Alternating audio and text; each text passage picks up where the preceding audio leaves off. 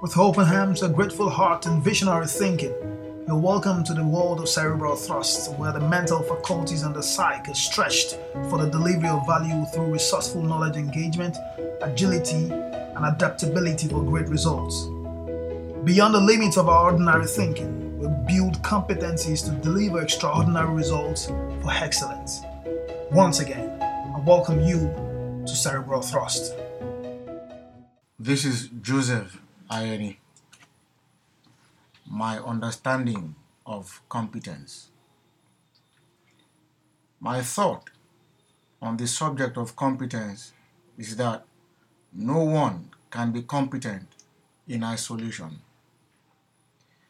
You have to be competent in association or alignment with others. It does not seem complete or healthy if one wears the toga of master of one's game by playing independently.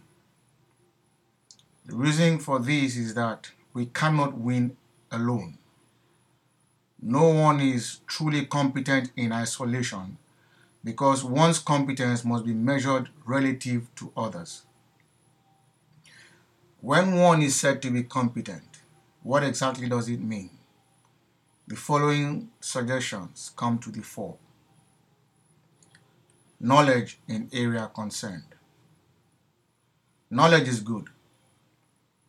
Without access to the right knowledge and the purposeful acquisition of same through deliberate efforts, it is impossible to amount to anything of impact in a specific value space.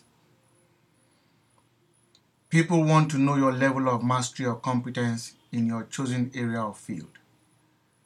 In any area of value delivery, knowledge plays a key leadership role. The more you know, the better suited you are to win if you equally apply the knowledge as much as you know or acquire it. The application of knowledge to fix problems. While it is good to know, it is better to apply. This is where power lies.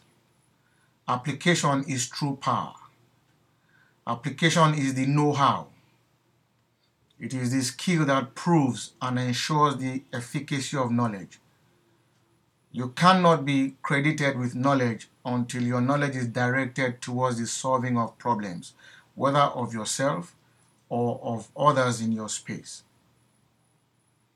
The strength of knowledge is when the person who possesses it is able to observe the environment, reflect on happenings, and seek to provide solutions to the problems, especially working in concert with others. Persons with this skill set should sport the label of competence. A proactive more than a reactive mind.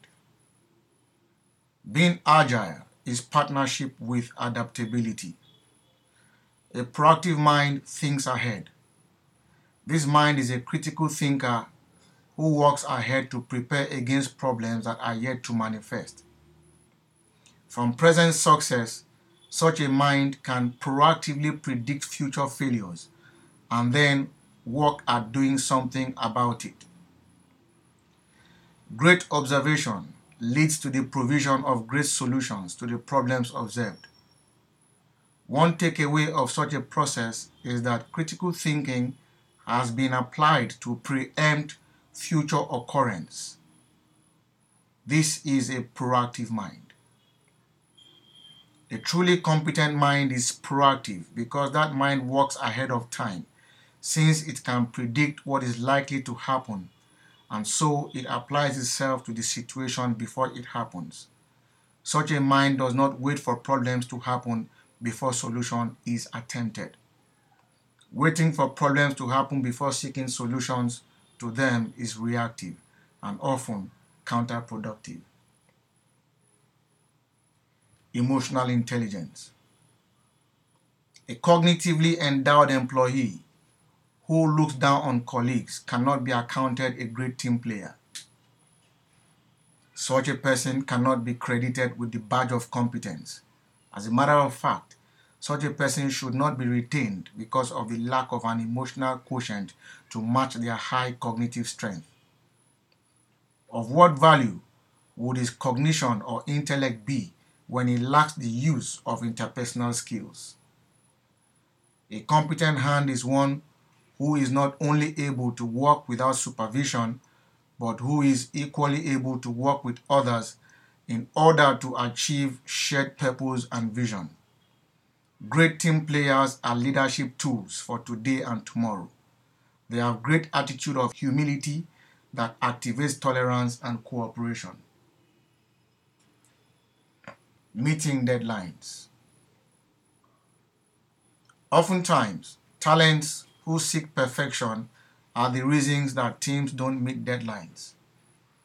While it is important to be meticulous, such persons may not be made team leads for the obvious reasons that if they call the shots, they may undermine other team members as they lead.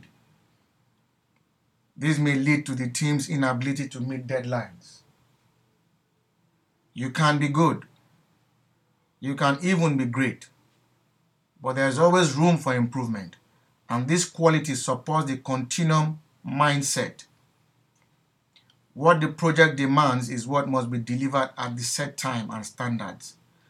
If team members work in concert by truly harnessing ideas and using tools with certain degree of proficiency, there is no reason why they should not meet up.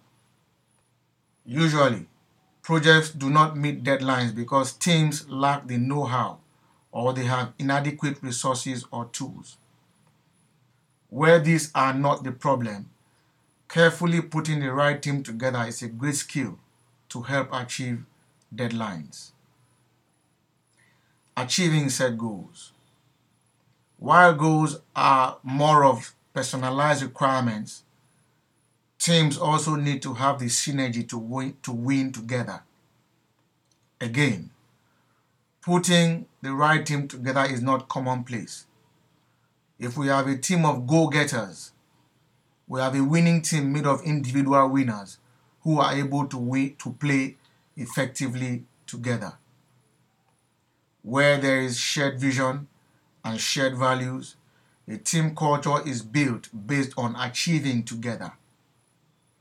When we meet deadlines, we achieve goal components which support the larger team based goals or vision. Deadlines can thus be said to be subset of more audacious or bigger goals. Loyalty to a cause. Loyalty without the right skills is a mindless and uninformed risk. Such a talent is a ticking time bomb. However, being loyal to the cause of the organization must be earned in order to both follow and eventually lead by growing through the ranks. Loyalty is tested over time, but the best test is to self and not necessarily to a specific person. It seems a bit egoistic to say that a person has earned the trust of another person it is essential that each person proves loyalty to self and then to the common cause. This should earn us the toga of integrity and reliability. Because one is loyal also does not mean that they do not have a mind of their own. They do not have to be yes men who cannot stand against what they believe is not correct. They are not disloyal because they speak their minds. They are loyal when they express their misgivings about any situation. This makes them more trustworthy and reliable than those who follow the throng while reserving their misgivings on issues. The real impact of emotional quotient is the delivery of interdependence. This is because one cannot be competent alone. One's competence must be adjudged through one's interpersonal relationships with others. As stated earlier, it is reiterated that nobody is or can be fruitful alone. The greatest players play in a team. Without this, it is impossible to build an enduring organization of agile minds. Agility is a product of dynamics. Teams win better together because they are bound by common beliefs and principles. Each person accepts that the other person is a gift to them in the value space. This builds a mindset to use cooperation. To cut a long story short and not lose any great details, a competent person knows what to do and how to do it in order to get the job done when it is required to be done. That is a premium person. Hungry, persistent, humble, accountable, takes responsibility, transparent, reliable, supportive, dependable, consistent, predictable, motivated, and driven to win with others. My understanding of competence. Thank you. For more access to our phenomenal resources, you can subscribe to our newsletters by visiting our website at www.cerebralthrust.com. You can also follow us on our social media platforms at Cerebral Thrust. Please remember, once you can get it right in the mind, then you can get it right in every area of your life. This is Cerebral Thrust.